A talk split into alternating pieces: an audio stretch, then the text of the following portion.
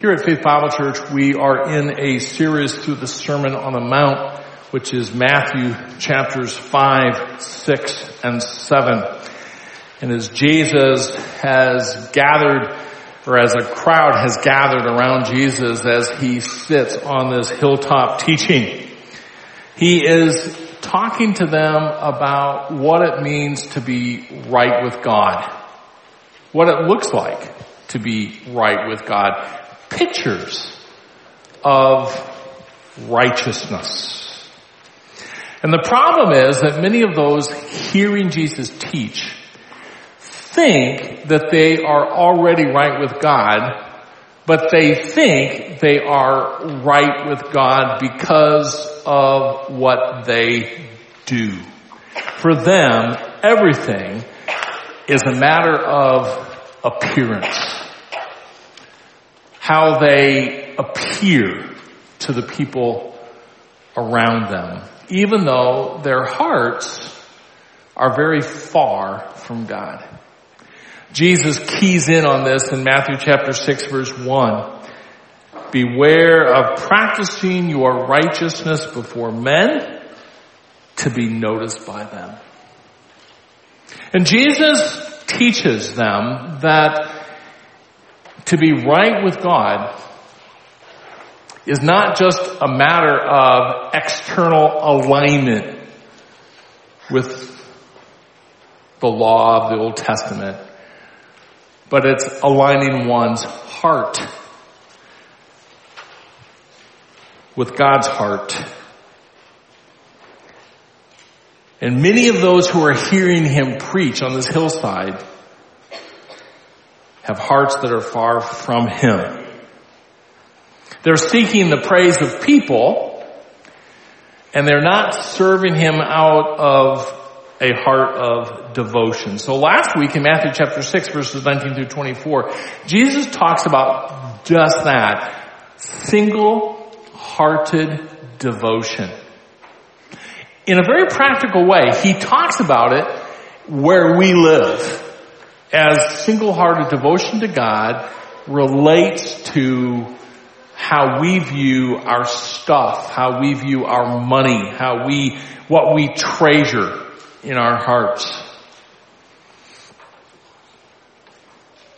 And Jesus calls his hearers to single-hearted devotion to Him. And when that's lived out in a practical way here on earth, he, he says, gives us an example of what that can look like, one of which is that instead of us trying to store up stuff here on earth, we have a eternal perspective, a heavenly perspective, that we're more concerned about storing up eternal treasure than earthly treasure. And Jesus, in the verses that we're going to look at today, Matthew chapter 6 verses 25 through 34, is going to say, if you are seeking eternal treasure, then I'll take care of you. I'll read the verses out loud. You can follow along in your copy of the text. Matthew chapter 6, starting the reading verse 25. For this reason I say to you, do not be worried about your life as to what you'll eat or what you'll drink or nor for your body as to what you'll put on. Is not life more than food and the body more than clothing? Look at the birds of the air that they do not sow nor reap nor gather into barns and yet your heavenly father feeds them. Are you not worth much more than they? And who of you by being worried can add a single hour to his life. Why are you worried about clothing? Observe how the lilies of the field grow. They do not toil, nor do they spin. Yet I say to you that not even Solomon, in all of his glory, clothed himself like one of these. But if God so clothes the grass of the field, which is alive today and tomorrow is thrown into the furnace, will he not much more clothe you? You have little faith. Do not worry then, saying, what will we eat, or what will we drink, or what will we wear for clothing? For the Gentiles eagerly seek all these things. For your heavenly Father knows that you need all these things. But seek first His kingdom and His righteousness and all these things will be added to you. So do not worry about tomorrow, for tomorrow will care for itself. Each day has enough trouble of its own. So Jesus' point is this. He has just charged his hearers to not put their heart here today on treasuring up earthly stuff, but rather to have single-hearted devotion to Him, to have an eternal perspective, to build up heavenly treasure, and not just focus on earthly treasure. And if his followers will do that. He says, there's no wor- need to worry about today. I will take care of you. Recently, one of our relatives had a client who made a large purchase. And he looked at that client and he knew he should recognize this person, but he just couldn't quite put it all together until later he realized that the client who had made the large purchase was one of Ross Perot's children. When my wife and I lived in Texas while I was in graduate school, I used to go into Ross Perot's company a lot, the company that I worked for, putting myself through graduate school uh, we delivered a lot of legal documents and so on. So I would go into EDS, all right, off of Forest Lane and pull in there. I also got to go to the Roger Staubach's office, which was much more exciting. But, uh, got to see him a lot. But I never got to see Ross Perot. But I'd go into his company and there'd be cameras everywhere and you'd have to check in through security. It was a big deal. But not once did Mr. Perot ever come out of his office and walk into the main entryway and say, you look like a poor seminary student. How would you like a job? He never said that to me. Now, if Ross Perot would have come out and, and, and if he would have said, how'd you like a job? I will take care of you. Now for most of us, if somebody came and offered us a job and said, I'll take care of it. Don't worry about it we'd probably say something, you know, we're going to have to get a little bit more fine in our definition of I will take care of you, right? I mean, we'd, we'd want to see some things in print. We'd like to know, what are you exactly saying? But if it's Ross Perot, a guy who sent his own people into a foreign country to rescue his workers, a guy who has vast resources, if Ross Perot would have said to me, I'll take care of you. I probably would have said, yes, let's go for it. Why? Because I recognize who he is. Now in a similar way, here, Jesus says to us, you've got a calling on your life. If you are my disciple, there's more to this life than just what you can amass. There's more to this life than just having uh, get as, getting as much out of it today as you possibly can. I'm asking you to actually go through this life with an eternal perspective. And if you do it, I'll take care of you. Now, we look at that. Well, I wonder how he'll do it. How will he take care of me? And we can ask that until we remember who he is. And when we remember who he is, one who has resources vast, vastly beyond Ross Perot's, we are reminded that he will take care of us. We don't have to fret about today. And that's what Jesus' point is here in verses 25 through 34 this morning. Actually, Jesus is going to drive home a point in the first section of this, and he's going to say, if we're feeling anxiety about our needs today, if we're worrying about it, if we're worrying about our daily needs, it actually shows a lack of faith in God. Notice with me verse 25 begins for this reason. Now that little phrase, for this reason, is going right back to the previous verse when Jesus concluded you cannot serve God and wealth. Remember, he wasn't talking about an employer-employee relationship there. He's talking about a master-slave relationship. And as we said last week, in a master-slave relationship, the master has complete control over all aspects of your life. You can't have two masters because this master demands your all and this master over here would demand your all you can't have two of them. So Jesus says you can't serve the master God and serve the master money. It doesn't work. Based on that statement, Jesus then says in verse, says in verse 25, for this reason, because I've just said you can't serve two masters, you can only serve one, I want to encourage you. When you choose God to be the master, for this reason I'm saying to you, don't be worried about your life. Don't be worried about what you're going to wear. Are we going to be able to pay our utility bill? Are we going to be able to have a roof over our head? Are we going to have food on the table this week? Are we going to be able to have basic daily needs? We don't have to worry about that. And Jesus is going to tell us why. You know, a symptom of trying to build up earthly treasure and not heavenly treasure is a consuming anxiety, a consuming fear of not having enough. I grew up in a family of six, four kids, two adults. My parents did not have very many resources.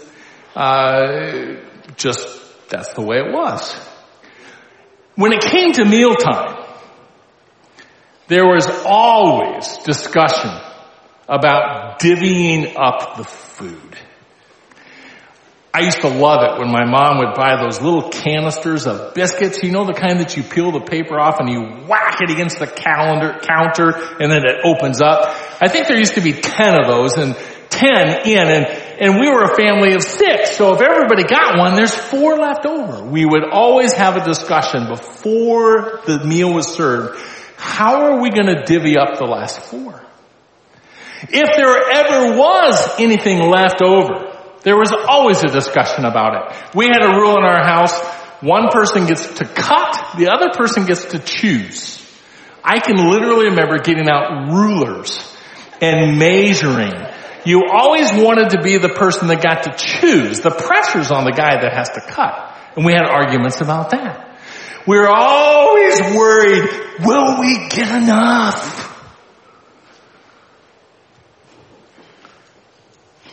And one of the symptoms of being an earthly treasure builder is an overriding, a consuming anxiety over not having enough. Jesus here gives us three reasons why we don't have to worry. The first one's in verse 25. He's going to say this, there's more to us being here than just stuff. He puts it this way. Is not life more than food and the body more than clothing?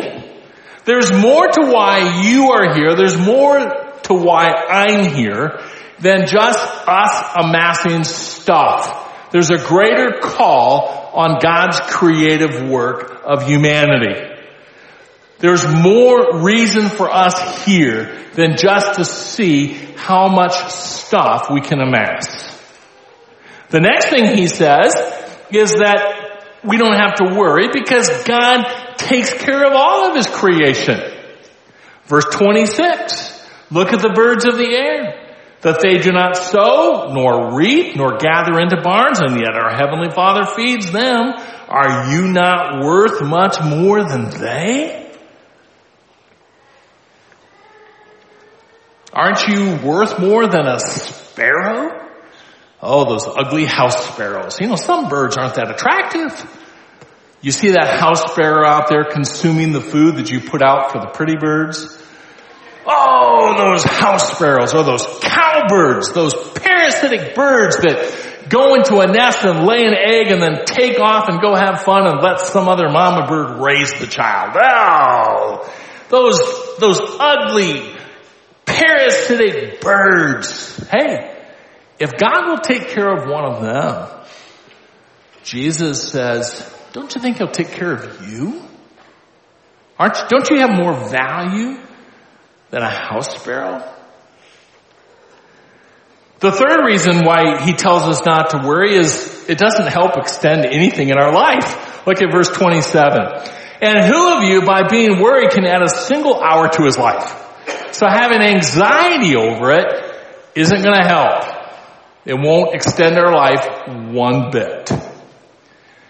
So Jesus' point is this. You've got a calling on your life. You're not here just to amass stuff. He's called us to an eternal perspective. He's called us to have a kingdom mindset. And if that's our mindset, if we go about in this life trying to invest in eternity and not just amass stuff here, God says, I'll take care of you. I'll take care of you. Look at verse 30. If God so clothes the grass of the field, who's alive today and tomorrow is thrown into the furnace, will he not much more clothe you? Oh, you of little faith. You see, what Jesus is saying is this, worrying about our daily needs actually shows a lack of faith in God. I've got a friend who um, invests in gold. Now, some people feel like gold is a good investment just to kind of have another aspect in their investment portfolio. And if the markets go drastically backwards, sometimes gold goes in the opposite way and, and they can actually kind of buffer some of their losses, but not, not my friend. My friend exclusively invests in gold and he doesn't invest in a gold fund. He doesn't have some certificate showing that he owns gold. He actually wants the gold. And he continues to buy more and more and hide it away because he thinks that once, not if, but when the entire financial system totally breaks down, his gold will be all that will matter. It will take care of him. And sometimes it's important for us to come back and ask, where does my confidence lie? Is my protector my own ingenuity, my own creativity, my own ability to walk frugally through this life and have a good financial plan? Or is my trust resting in God as my provider? Now, we said last week, it's a good thing to save. The scriptures, there's nothing wrong with saving. Proverbs 6 talks about the mighty ant who works hard and saves. It's a way of wisdom to save. We're also not supposed to sit around and just wait for God to do a God drop and bring us provision. We're not supposed to sit at home watching Hollywood Squares and, and I don't know if that show's on anymore. Um, and ask God to come provide. In fact, the apostle Paul in 2 Thessalonians chapter 3 was talking to a group of Christians who said Jesus is going to come back soon. Let's just wait for him. And they weren't working. It'd be like us saying, hey, let's just go sit on the mountaintop and We'll have Brian Hill bring his guitar and we'll sing and, Just wait for Jesus. What's Apostle Paul say? If a man doesn't work, don't let him eat. Pretty succinct. So these verses are not saying that it's wrong to save. They're not saying that we shouldn't work. What they are talking about is the heart. Where does our confidence lie? I love redundant systems. I was talking to one of our parents this week about a child who was doing an AP exam. And I mentioned that whenever I took exams like that, I always took a second calculator along. Not just a second set of batteries, a second calculator because you could have a massive calculator failure. Not just a battery failure, a massive calculator failure. So if you have a second calculator, knowing me, I probably would have had even greater confidence if I would have had a backup to my backup, but I never did that. But I love redundant systems because, you know, you can just always have a, an extra feeling of assurance if you have a backup to your backup to your backup. And one of the things that we have to ask ourselves as we look at this as an issue of the heart, where does my confidence lie? Do I feel anxiety over stuff? Am I trying to find comfort in extra layers of financial security? Am I generous with my stuff and my resources with other people? Do I find myself disobeying biblical imperative or biblical parameter commands of scripture, do I find myself actually disobeying commands of scripture so that I can amass more stuff? You see, those are all questions that really come to the heart of the issue. And Jesus is calling us in a very counter-culture calling. He's saying life's not here. This is not our purpose. This is not our end. Our end is not, our purpose is not to see how much we can amass here. He's calling us to an eternal perspective, a kingdom mindset, which brings us to verses 33 through 34. Instead of worrying about my daily needs today, Jesus calls us as His followers to be kingdom seekers. To be a kingdom seeker. He introduced this to us back in the Lord's Prayer when in, in Matthew chapter 6 verse 10, He taught us to pray, your kingdom come. And in a very real way, what Jesus is saying is that we should seek Messiah's kingdom. That we should look forward to the day when God's answers his promises. When the anointed king, that descendant of David, we know to be Jesus Christ, will one day return to earth and set up his kingdom.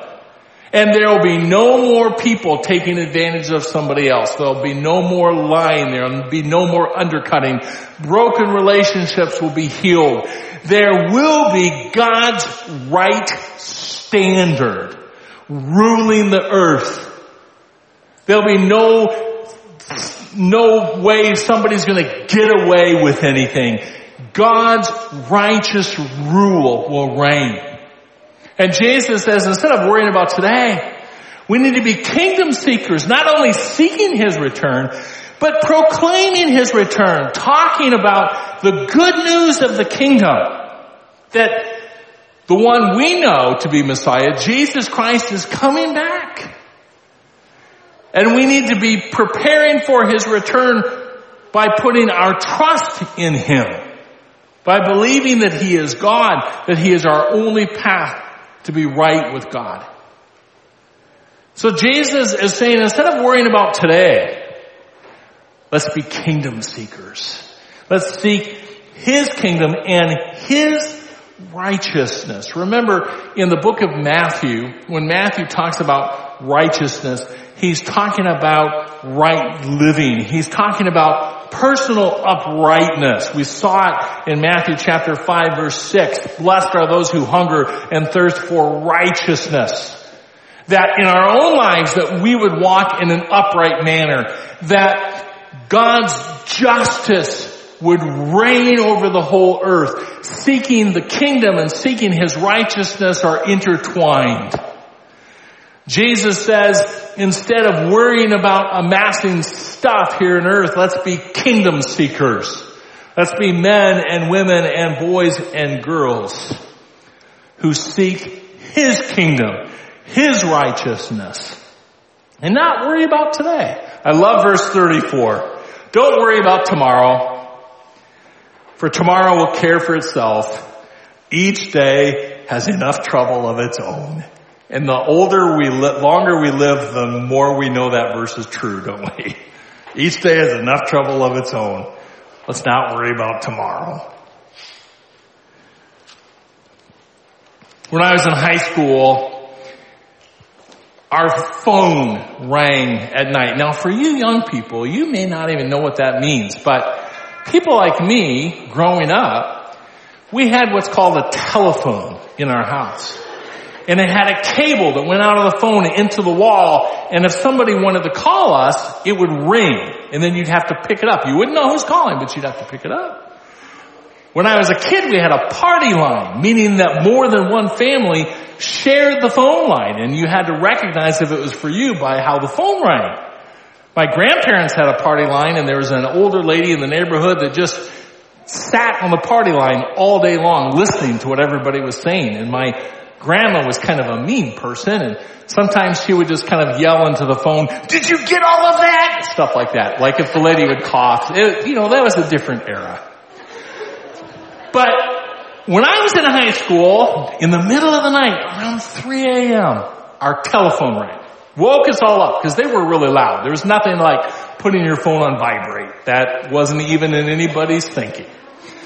Woke us all up. My dad answered the phone and we lived in Iowa, but my father worked in Nebraska. He could never bring himself to live in Nebraska. We had to stay on the right side of the correct side of the Jordan River in the land of promise, Iowa.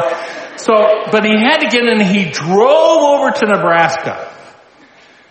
The next day I said, Dad, what was that all about? Why did you get up and have to get dressed and we all got woke up? You drove over to Omaha. And he said, well, that was a friend of mine who had been thrown into jail and he wanted me to come be with him. And he told me the story of this man who was a good friend of his at Northwestern College. At that time, it was in Minneapolis. Now it's in St. Paul. A Christian college. And this man was a really good friend of my dad's. He loved Jesus Christ. Wanted to serve Jesus Christ with all of his heart. And when stuff like this happened, my dad used to turn it into like a teaching opportunity. And so he said, now I want to talk to you about what happened with my buddy. Because he really loved Jesus, but he ended up marrying someone who really was just concerned about stuff. Just wanted a lot of stuff in life. And he got married and then that kind of started to become his dream and so he just started to try to amass stuff and they got more stuff and more stuff and more stuff until he lost all of his stuff. And then when his wife realized that he didn't have any more stuff, she went and found some other stuff and left him.